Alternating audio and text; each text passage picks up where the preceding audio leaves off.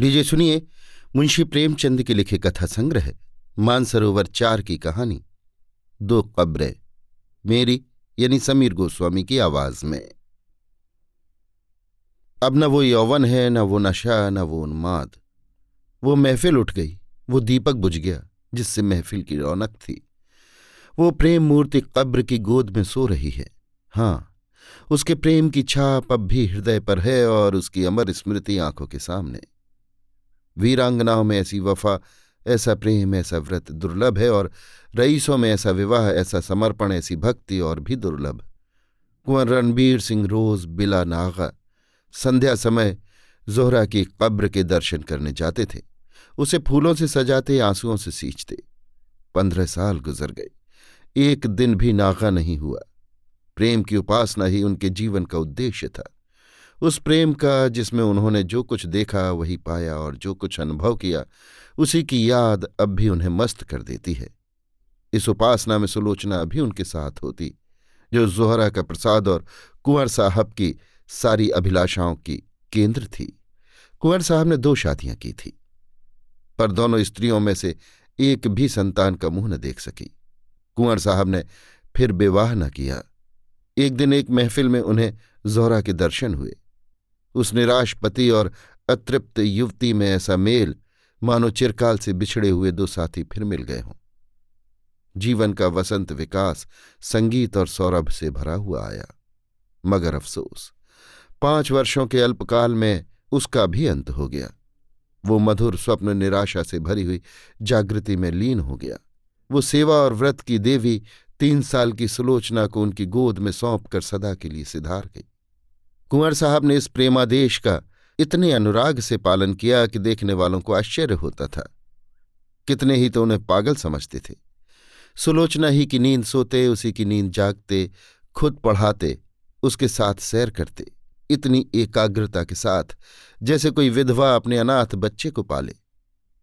जब से वो यूनिवर्सिटी में दाखिल हुई, उसे खुद मोटर में पहुँचा आते और शाम को खुद जाकर ले आते। वो उसके माथे पर से वो कलंक धो डालना चाहते थे, जो मानो विधाता ने क्रूर हाथों से लगा दिया था। धन तो उसे न धो सका, शायद विद्या धो डाले। एक दिन शाम को कुंवर साहब जोहरा की मजार को फूलों से सजा रहे थे और सुलोचना कुछ दूर पर खड़ी अपने कुत्ते को गेंद खिला रही थी कि सहसा उसने अपने कॉलेज के प्रोफेसर, डॉक्टर रामेंद्र को आते देखा। सकुचाकर मुँह फेर लिया। मानो उन्हें देखा नहीं। शंका हुई कहीं रामेंद्र इस मजार के विषय में कुछ पूछ न बैठे। यूनिवर्सिटी में दाखिल हुए उसे एक साल हुआ। इस एक साल में उसने प्रणय के विविध रूपों को देख लिया था। कहीं क्रीड़ा थी, कहीं विनोद था, कहीं कुत्सा थी, कहीं लालसा थी, कहीं श्रृंखलता थी। किंतु कहीं वो सहृदयता न थी जो प्रेम का मूल है। केवल रामेंद्र ही एक ऐसे सज्जन थे जिन्हें अपनी ओर ताकते देखकर उसके हृदय में सनसनी होने लगती थी। पर उनकी आँखों में कितनी विवशता, कितनी पराजय, कितनी वेदना छिपी होती थी। रामेंद्र ने कुंवर साहब की ओर देखकर कहा, तुम्हारे बाबा इस कब्र पर क्या कर रहे हैं? सुलोचना का चेहरा कानों तक लाल हो गया। बोली, ये इनकी पुरानी आदत है। रामेंद्र, किसी महात्मा की समाधि है? सुलोचना ने इस सवाल को उड़ा देना चाहा। रामेंद्र ये तो जानते थे कि सुलोचना कुंवर साहब की दाश्ता औरत की लड़की है। पर उन्हें ये न मालूम था कि ये उसी की कब्र है और कुंवर साहब अतीत प्रेम के इतने उपासक हैं। मगर ये प्रश्न उन्होंने बहुत धीमे स्वर में न किया था। कुंवर साहब जूते पहन रहे थे। ये प्रश्न उनके कान में पड़ गया। जल्दी से जूता पहन लिया और समीप जाकर बोले, संसार की आँखों में तो वो महात्मा न थी, पर मेरी आँखों में थी और है। ये मेरे प्रेम की समाधि है। सुलोचना की इच्छा होती थी, यहाँ से भाग जाऊँ। लेकिन कुंवर साहब को जोहरा के यशोगान में आत्मिक आनंद मिलता था। रामेंद्र को विस्मय देखकर बोले, इसमें वो देवी सो रही है, जिसने मेरे जीवन को स्वर्ग बना दिया था। ये सुलोचना उसी का प्रसाद है। रामेंद्र ने कब्र की तरफ़ देखकर आश्चर्य से कहा अच्छा! कुंवर साहब ने मन में उस प्रेम का आनंद उठाते हुए कहा वो जीवन ही और था, प्रोफेसर साहब। ऐसी तपस्या मैंने और कहीं नहीं देखी। आपको फुर्सत हो तो मेरे साथ चलिए। आपको उन यौवन स्मृतियों, सुलोचना बोल उठी। ये सुनाने की चीज़ नहीं है, दादा। कुंवर, मैं रामेंद्र बाबू को गैर नहीं समझता। रामेंद्र को प्रेम का ये अलौकिक रूप, मनोविज्ञान का एक रत्न सा मालूम हुआ। वो कुंवर साहब के साथ ही उनके घर आए और कई घंटे तक उन हसरत में डूबी हुई प्रेम स्मृतियों को सुनते रहे। जो वरदान मांगने के लिए उन्हें साल भर से साहस न होता था, दुविधे में पड़कर रह जाते थे, वो आज उन्होंने मांग लिया। लेकिन विवाह के बाद रामेंद्र को नया अनुभव हुआ। महिलाओं का आना जाना प्रायः बंद हो गया। इसके साथ ही मर्द दोस्तों की आमदरफ्त बढ़ गई। दिन भर उनका तांता लगा रहता था। सुलोचना उनके आदर सत्कार में लगी रहती। पहले एक दो महीने तक तो रामेंद्र ने इधर ध्यान नहीं दिया। लेकिन जब कई महीने गुजर गए और स्त्रियों ने बहिष्कार का त्याग न किया तो उन्होंने एक दिन सुलोचना से कहा, ये लोग आजकल अकेले ही आते हैं? सुलोचना ने धीरे से कहा, हाँ, देखती तो हूँ। रामेंद्र, इनकी औरतें तो तुमसे परहेज नहीं करती? सुलोचना, शायद करती हूँ। रामेंद्र, मगर ये लोग तो विचारों के बड़े स्वाधीन हैं। इनकी औरतें भी शिक्षित हैं। फिर ये क्या बात है? सुलोचना ने दबी जबान से कहा, मेरी समझ में कुछ नहीं आता। रामेंद्र ने कुछ देर असमंजस में पढ़कर कहा, हम लोग किसी दूसरी जगह चले जाएँ तो क्या हर्ज? वहाँ तो कोई हमें न जानता होगा। सुलोचना ने अपनी तीव्र स्वर में कहा, दूसरी जगह क्यों जाए? हमने किसी का कुछ बिगाड़ा नहीं है, किसी से कुछ मांगते नहीं। जिसे आना हो आए, ना आना हो ना आए। मुँह क्यों छिपाए? धीरे धीरे रामेंद्र पर एक और रहस्य खुलने लगा, जो महिलाओं के व्यवहार से कहीं अधिक घृणास्पद और अपमानजनक था।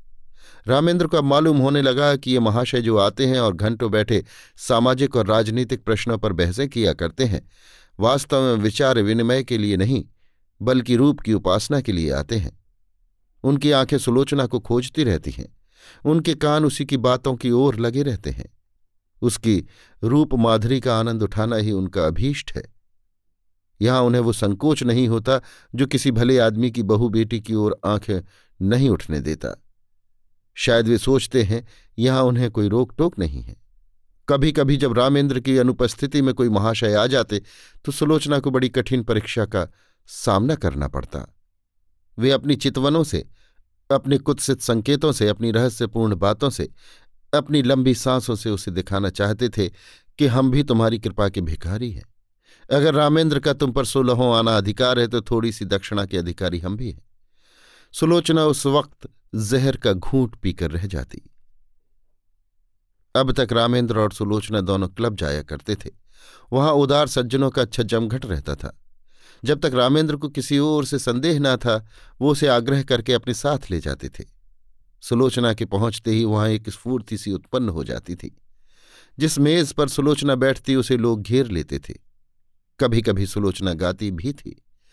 उस वक्त सबके सब उन्मत्त हो जाते। क्लब में महिलाओं की संख्या अधिक न थी। मुश्किल से पाँच छह लेडियाँ आती थीं। मगर वे भी सुलोचना से दूर दूर रहती थीं। बल्कि अपनी भावभंगिमाओं और कटाक्षों से वे उसे जता देना चाहती थीं कि तुम पुरुषों का दिल खुश करो। हम कुलवधुओं के पास तुम नहीं आ सकती।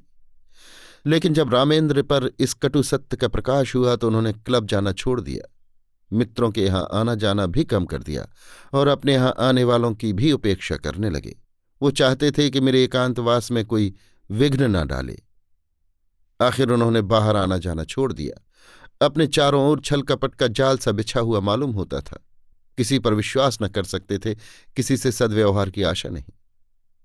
सोचते, ऐसे धूर्त कपटी दोस्ती की आड़ में गला काटने वाले आदमियों से मिले ही क्यों? वे स्वभाव से मिलनसार आदमी थे। पक्के यार बाश, ये एकांतवास, जहाँ न कोई सैर थी, न विनोद, न कोई चहल पहल उनके लिए कठिन कारावास से कम न था। यद्यपि कर्म और वचन से सुलोचना की दिलजोई करते रहते थे, लेकिन सुलोचना की सूक्ष्म और सशंक आँखों से अब ये बात छिपी न थी कि ये अवस्था इनके लिए दिन दिन असह्य होती जाती थी। वो दिल में सोचती, इनकी ये दशा मेरे ही कारण तो है। मैं ही तो इनके जीवन का कांटा हो गई। एक दिन उसने रामेंद्र से कहा, आजकल क्लब क्यों नहीं चलते? कई सप्ताह हुए घर से निकले तक नहीं। रामेंद्र ने बेदिली से कहा, मेरा जी कहीं जाने को नहीं चाहता। अपना घर सबसे अच्छा सुलोचना, जी तो ऊबता ही होगा। मेरे कारण ये तपस्या क्यों करते हो? मैं तो न जाऊँगी। उन स्त्रियों से मुझे घृणा होती है। उनमें एक भी ऐसी नहीं जिसके दामन पर काले दाग नहीं, लेकिन सब सीता बनी फिरती हैं। मुझे तो उनकी सूरत से चिढ़ हो गई है। मगर तुम क्यों नहीं जाते? कुछ दिल ही बहल जाएगा? रामेंद्र, दिल नहीं पत्थर बहलेगा। जब अंदर आग लगी हो तो बाहर शांति कहाँ? सुलोचना चौंक पड़ी। आज पहली बार उसने रामेंद्र के मुँह से ऐसी बात सुनी। वो अपने ही को बहिष्कृत समझती थी। अपना अनादर जो कुछ था उसका था। रामेंद्र के लिए तो अब भी सब दरवाजे खुले हुए थे। वो जहाँ चाहे जा सकते हैं, जिनसे चाहे मिल सकते हैं, उनके लिए कौन सी रुकावट है? लेकिन नहीं, अगर उन्होंने किसी कुलीन स्त्री से विवाह किया होता तो उनकी ये दशा क्यों होती? प्रतिष्ठित घरानों की औरतें आती, आपस में मैत्री बढ़ती। जीवन सुख से कटता, रेशम में रेशम का पैबंध लग जाता। अब तो उसमें टाट का पैबंद लग गया। मैंने आकर सारे तालाब को गंदा कर दिया। उसके मुख पर उदासी छा गई। रामेंद्र को भी तुरंत मालूम हो गया कि उनकी जबान से एक ऐसी बात निकल गई जिसके दो अर्थ हो सकते हैं। उन्होंने फ़ौरन बात बनाई। क्या तुम समझती हो कि हम और तुम अलग अलग हैं? हमारा और तुम्हारा जीवन एक है। जहाँ तुम्हारा आदर नहीं, वहाँ मैं कैसे जा सकता हूँ? फिर मुझे भी समाज के इन रंगी सियारों से घृणा हो रही है। मैं इन सबों के कच्चे चिट्ठे जानता हूँ। पद या उपाधि या धन से किसी की आत्मा शुद्ध नहीं हो जाती। जो ये लोग करते हैं, वो अगर कोई नीचे दर्जे का आदमी करता तो उसे कहीं मुँह दिखाने की हिम्मत न होती। मगर ये लोग अपनी सारी बुराइयाँ उदारतावाद के पर्दे में छिपाते हैं। इन लोगों से दूर रहना ही अच्छा। सुलोचना का चित्त शांत हो गया। दूसरे साल सुलोचना की गोद में एक चाँद सी बालिका का उदय हुआ। उसका नाम रखा गया शोभा। कुंवर साहब का स्वास्थ्य इन दिनों कुछ अच्छा न था। मसूरी गए हुए थे। ये खबर पाते ही रामेंद्र को तार दिया कि जच्चा और बच्चा को लेकर यहाँ आ जाओ। लेकिन रामेंद्र इस अवसर पर न जाना चाहते थे। अपने मित्रों की सज्जनता और उदारता की अंतिम परीक्षा लेने का इससे अच्छा और कौन सा अवसर हो सकता था? सलाह हुई, एक शानदार दावत दी जाए। प्रोग्राम में संगीत भी शामिल था। कई अच्छे अच्छे गवैये बुलाए गए। अंग्रेज़ी, हिंदुस्तानी, मुसलमानी सभी प्रकार के भोजनों का प्रबंध किया गया। कुंवर साहब गिरते पड़ते मसूरी से आए। उसी दिन दावत थी। नियत समय पर निमंत्रित लोग एक एक करके आने लगे। कुंवर साहब स्वयं उनका स्वागत कर रहे थे। खां साहब आए, मिर्ज़ा साहब आए, मीर साहब आए। मगर पंडित जी और बाबूजी और लाला साहब और चौधरी साहब और कक्कड़, मेहरा और चौपड़ा, कौल और हुक्कू, श्रीवास्तव और खरे, किसी का पता न था। ये सभी लोग होटलों में सब कुछ खाते थे, अंडे और शराब उड़ाते थे। इस विषय में किसी तरह का विवेक या विचार न करते थे। फिर आज क्यों तशरीफ़ नहीं लाए? इसलिए नहीं कि छूत छात का विचार न था, बल्कि इसलिए कि वो अपनी उपस्थिति को इस विवाह के समर्थन की सनद समझते थे और वो सनद देने की उनकी इच्छा न थी। दस बजे रात तक कुंवर साहब फाटक पर खड़े रहे। जब उस वक्त तक कोई न आया तो कुंवर साहब ने आकर रामेंद्र से कहा अब लोगों का इंतज़ार फजूल है। मुसलमानों को खिला दो और बाकी सामान गरीबों को दिला दो। रामेंद्र एक कुर्सी पर हथ बुद्धि से बैठे हुए थे। कुंठित स्वर में बोले, जी हाँ, यही तो मैं सोच रहा हूँ। कुंवर, मैंने तो पहले ही समझ लिया था। रामेंद्र, कितनी बड़ी तोहीन हुई। कुंवर, हमारी तोहीन नहीं हुई। खुद उन लोगों की कलई खुल गई। रामेंद्र, खैर, परीक्षा तो हो गई। कहिए तो अभी जाकर एक एक की खबर लूँ? कुंवर साहब ने विस्मित होकर कहा, क्या उनके घर जाकर? रामेंद्र, जी हाँ, पूछूँ कि आप लोग जो समाज सुधार का राग अलापते फिरते हैं, वो किस बल पर? कुंवर, व्यर्थ है, जाकर आराम से लेटो। नेक बद की सबसे बड़ी पहचान अपना दिल है। अगर हमारा दिल गवाही दे कि ये काम बुरा नहीं तो फिर सारी दुनिया मुँह फेर ले। हमें किसी की परवाह ना करनी चाहिए। रामेंद्र लेकिन मैं इन लोगों को यों ना छोड़ूँगा। एक एक का बखिया उधेड़ कर न रख दूँ तो नाम नहीं। ये कहकर उन्होंने पत्तल और शकोरे उठवा उठवा कर कंगालों को देना शुरू किया। रामेंद्र सैर करके लौटे ही थे कि वैश्याओं का एक दल सुलोचना को बधाई देने के लिए आ पहुँचा। जोहरा की एक सगी भतीजी थी, गुलनार। सुलोचना के यहाँ पहले बराबर आती जाती थी। इधर दो साल से न आई थी। ये उसी का बधावा था। दरवाजे पर अच्छी खासी भीड़ हो गई थी। रामेंद्र ने ये शोरगुल सुना। गुल्लार ने आगे बढ़कर उन्हें सलाम किया और बोली, बाबूजी, बेटी मुबारक, बधावा लाई हूँ। रामेंद्र पर मानो लकवा सा गिर गया। सिर झुक गया और चेहरे पर कालिमा सी पुत गई। न मुँह से बोले, न किसी को बैठने का इशारा किया, न वहाँ से हिले। बस मूर्तिवत खड़ी रह गई एक बाजारू औरत से नाता पैदा करने का ख्याल इतना लज्जास्पद था, इतना जघन्य था कि उसके सामने सज्जनता भी मौन रह गई। इतना शिष्टाचार भी न कर सके कि सबों को कमरे में ले जाकर बिठा तो देते। आज पहली ही बार उन्हें अपने अधः पतन का अनुभव हुआ। मित्रों की कुटिलता और महिलाओं की उपेक्षा को वो उनका अन्याय समझते थे। अपना अपमान नहीं, लेकिन ये बधावा उनकी अवाध्य उदारता के लिए भी भारी था। सुलोचना का जिस वातावरण में पालन पोषण हुआ था, वो एक प्रतिष्ठित हिंदू कुल का वातावरण था। ये सच है कि अब भी सुलोचना नित्य जोहरा के मजार की परिक्रमा करने जाती थी। मगर जोहरा अब एक पवित्र स्मृति थी, दुनिया की मलिनताओं और कलुषताओं से रहित। गुलनार से नातेदारी और परस्पर का निबाह दूसरी बात थी। जो लोग तस्वीरों के सामने सिर झुकाते हैं, उन पर फूल चढ़ाते हैं, वे भी तो मूर्ति पूजा की निंदा करते हैं। एक स्पष्ट है, दूसरा सांकेतिक। एक प्रत्यक्ष है, दूसरा आँखों से छिपा हुआ। सुलोचना अपने कमरे में चिक्की आड़ में खड़ी रामेंद्र का असमंजस और शोभ देख रही थी। जिस समाज को उसने अपना उपास्य बनाना चाहा था, जिसके द्वार पर सिजदे करते उसे बरसों हो गए थे, उसकी तरफ़ से निराश होकर उसका हृदय इस समय उससे विद्रोह करने पर तुला हुआ था। उसके जी में आता था गुलनार को बुलाकर गले लगा लूँ। जो लोग मेरी बात भी नहीं पूछते, उनकी खुशामद क्यों करूँ? ये बेचारियाँ इतनी दूर से आई हैं, मुझे अपना ही समझ कर दो। उनके दिल में प्रेम तो है ये मेरे दुख सुख में शरीक होने को तैयार तो है। आखिर रामेंद्र ने सिर उठाया और शुष्क मुस्कान के साथ गुलनार से बोले, आइए, आप लोग अंदर चले आइए। ये कहकर वो आगे आगे रास्ता दिखाते हुए दीवान खाने की ओर चले कि सहसा महरी निकली और गुल्लार के हाथ में एक पुर्जा देकर चली गई। गुल्लार ने वो पुर्जा लेकर देखा और उसे रामेंद्र के हाथ में देकर वहीं खड़ी हो गई। रामेंद्र ने पुर्जा देखा लिखा था, बहन गुलनार, तुम यहाँ नाहक आई, हम लोग यों ही बदनाम हो रहे हैं। अब और बदनाम मत करो। बधावा वापस ले जाओ। कभी मिलने को जी चाहे तो रात को आना और अकेली। मेरा जी तुम्हारे गले लिपट कर रोने के लिए तड़प रहा है, मगर मजबूर हूँ। रामेंद्र ने पुर्जा फाड़ कर फेंक दिया और उद्दंड होकर बोले, इन्हें लिखने दो, मैं किसी से नहीं डरता। अंदर आओ। गुल्लार ने एक कदम पीछे फिरकर कहा, नहीं बाबूजी, अब हमें आज्ञा दीजिए। रामेंद्र, एक मिनट तो बैठो। गुल्लार, जी नहीं, एक सेकंड भी नहीं। गुल्लार के चले जाने के बाद रामेंद्र अपने कमरे में जा बैठे। जैसी पराजय उन्हें आज हुई, वैसी पहले कभी नहीं हुई। वो आत्माभिमान, वो सच्चा क्रोध, जो अन्याय के ज्ञान से पैदा होता है, लुप्त हो गया था। उसकी जगह लज्जा थी और गिलानी। इसे बधावे की क्यों सूझ गई? यों तो कभी आती जाती न थी, आज न जाने कहाँ से फट पड़ी। कुंवर साहब होंगे इतने उदार। उन्होंने जोहरा के नातेदारों से भाईचारे का निबाह किया होगा। मैं इतना उदार नहीं हूँ। कहीं सुलोचना छिपकर इसके पास आती जाती तो नहीं। लिखा भी तो है कि मिलने का जी चाहे तो रात को आना और अकेली। क्यों ना हो? खून तो वही है, मनोवृत्ति वही, विचार वही, आदर्श वही।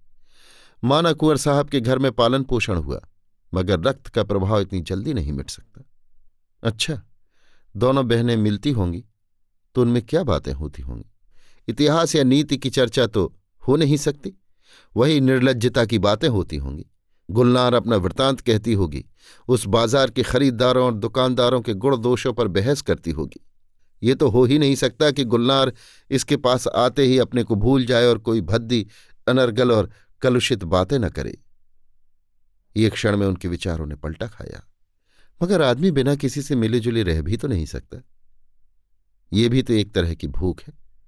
भूख में अगर शुद्ध भोजन न मिले तो आदमी जूठा खाने से भी परहेज नहीं करता। अगर इन लोगों ने सुलोचना को अपनाया होता, उसका यो बहिष्कार न करते। तो उसे क्यों ऐसे प्राणियों से मिलने की इच्छा होती? उसका कोई दोष नहीं। ये सारा दोष परिस्थितियों का है।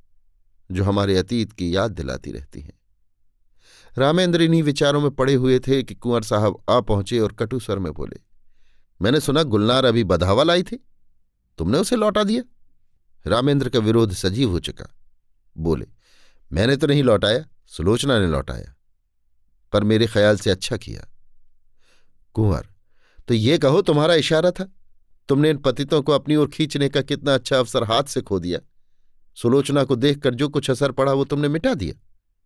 बहुत संभव था कि एक प्रतिष्ठित आदमी से नाता रखने का अभिमान उसके जीवन में एक नए युग का आरंभ करता।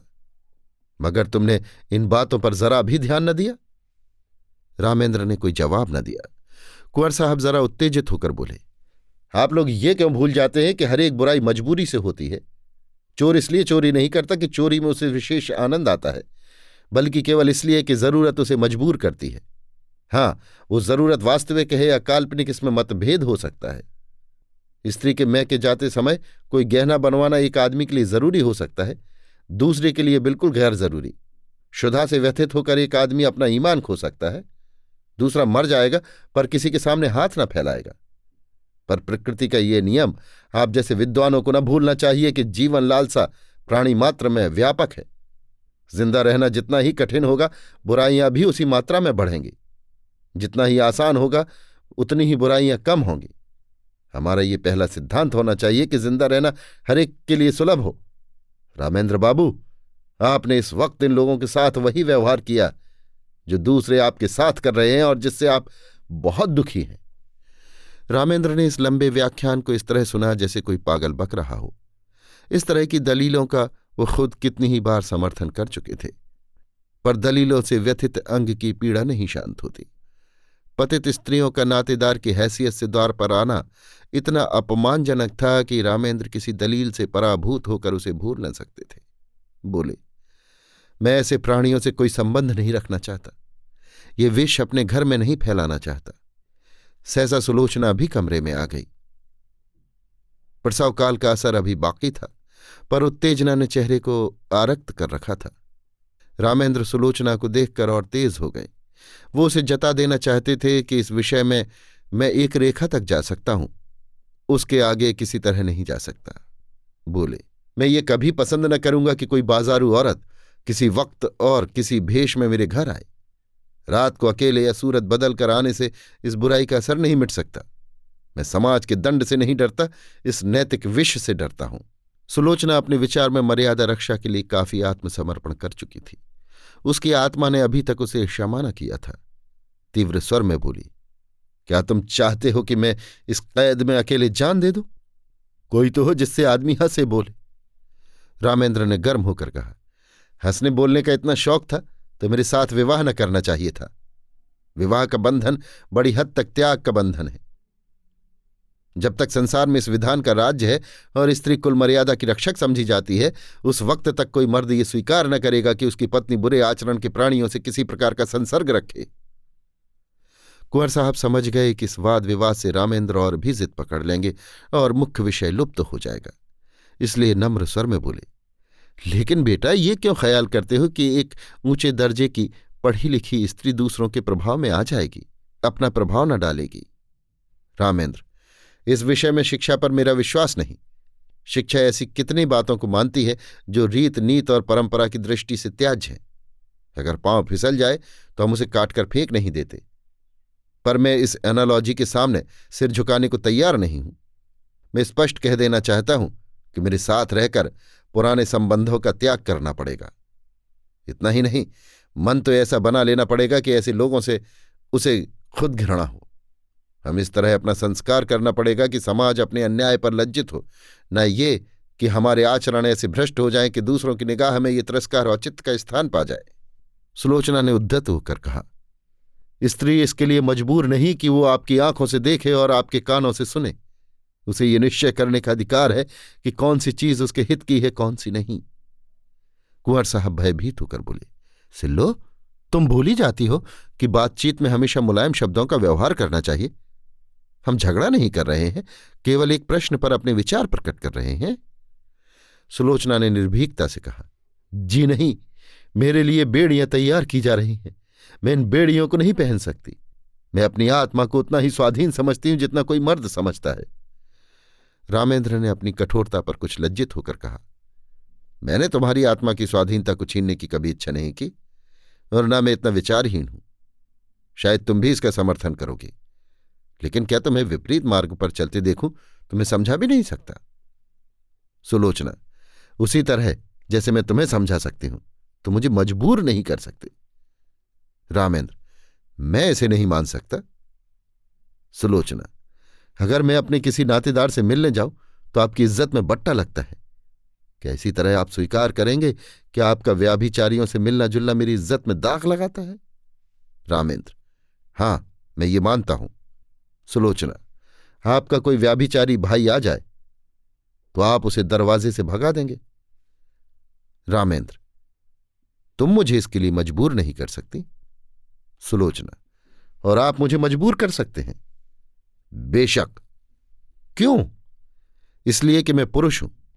इस छोटे से परिवार का मुख्य अंग। इसीलिए कि तुम्हारे ही कारण मुझे रामेंद्र कहते कहते रुक गए। पर सुलोचना उनके मुँह से निकलने वाले शब्दों को ताड़ गई। उसका चेहरा तमतमा उठा। मानो छाती में बर्छी सी लग गई।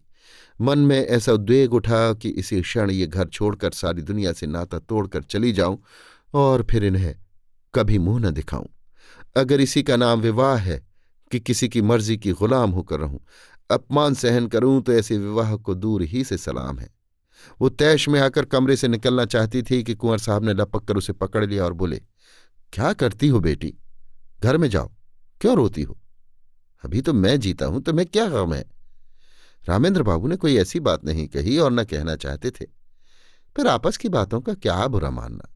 किसी अवसर पर तुम भी जो जी में आवे, कह लेना।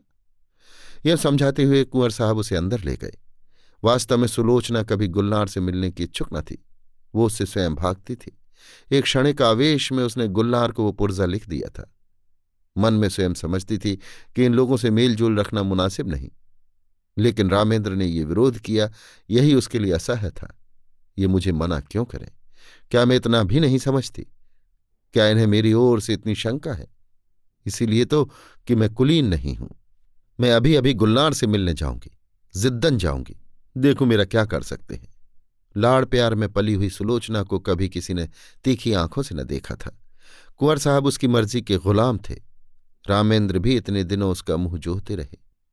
आज अकस्माती तिरस्कार और फटकार पाकर उसकी स्वेच्छा, प्रेम और आत्मीयता के सारे नातों को पैरों से कुचल डालने के लिए विकल हो उठी। वो सब कुछ सह लेगी पर यह धौंस, ये अन्याय, ये अपमान उससे न सहा जाएगा।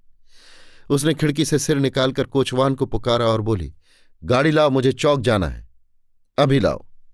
कुंवर साहब ने चुमका कर कहा, बेटी, सिल्लो, क्या कर रही हो? मेरे ऊपर दया करो। इस वक्त कहीं मत जाओ, नहीं, हमेशा के लिए पछताना पड़ेगा। रामेंद्र बाबू भी बड़े गुस्सेवर आदमी हैं। फिर तुमसे बड़े हैं, ज़्यादा विचारवान हैं, उन्हीं का कहना मान जाओ।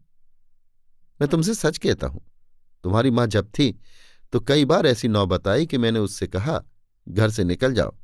पर उस प्रेम की देवी ने कभी ड्योहड़ी के बाहर पाँव नहीं निकाला। इस वक्त धैर्य से काम लो। मुझे विश्वास है, जरा देर में रामेंद्र बाबू खुद लज्जित होकर तुम्हारे पास अपना अपराध क्षमा कराने आएँगे? सहसा रामेंद्र ने आकर पूछा, गाड़ी क्यों मंगवाई? कहाँ जा रही हो?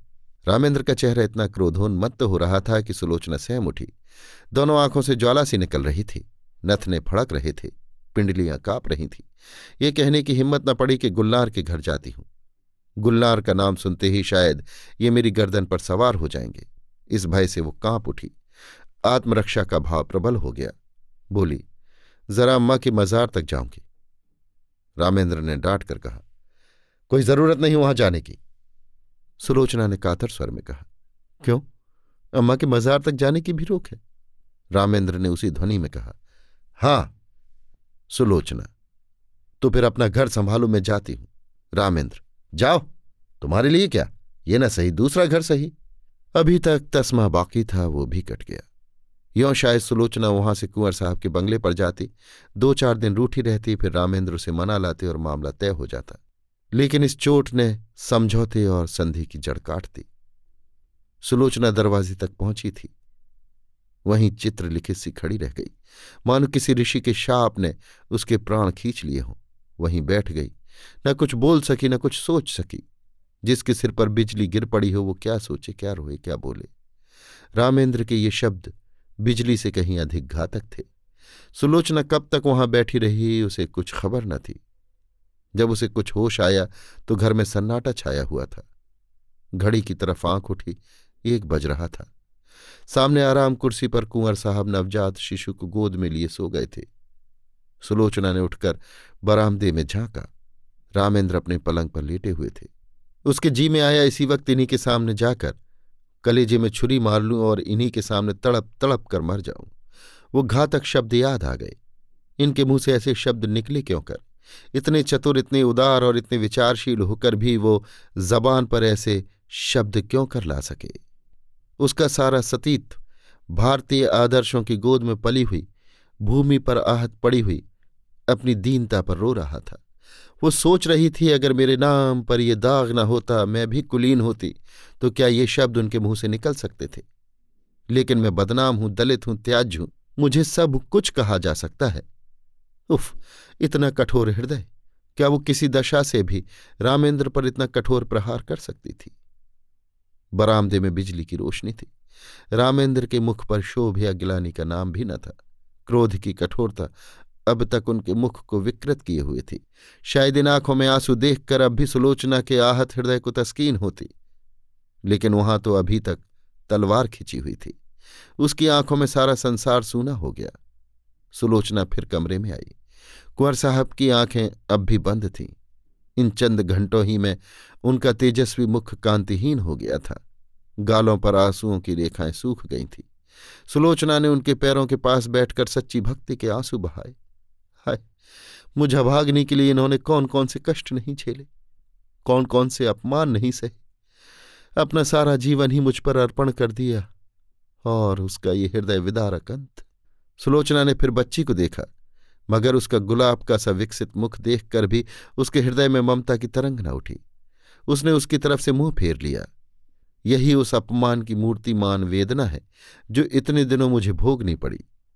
मैं इसके लिए क्यों अपने प्राण संकट में डालूं? अगर उसके निर्दयी पिता को उससे प्रेम है तो उसको पालें। और एक दिन वो भी उसी तरह रोवें, जिस तरह आज मेरे पिता को रोना पड़ रहा है।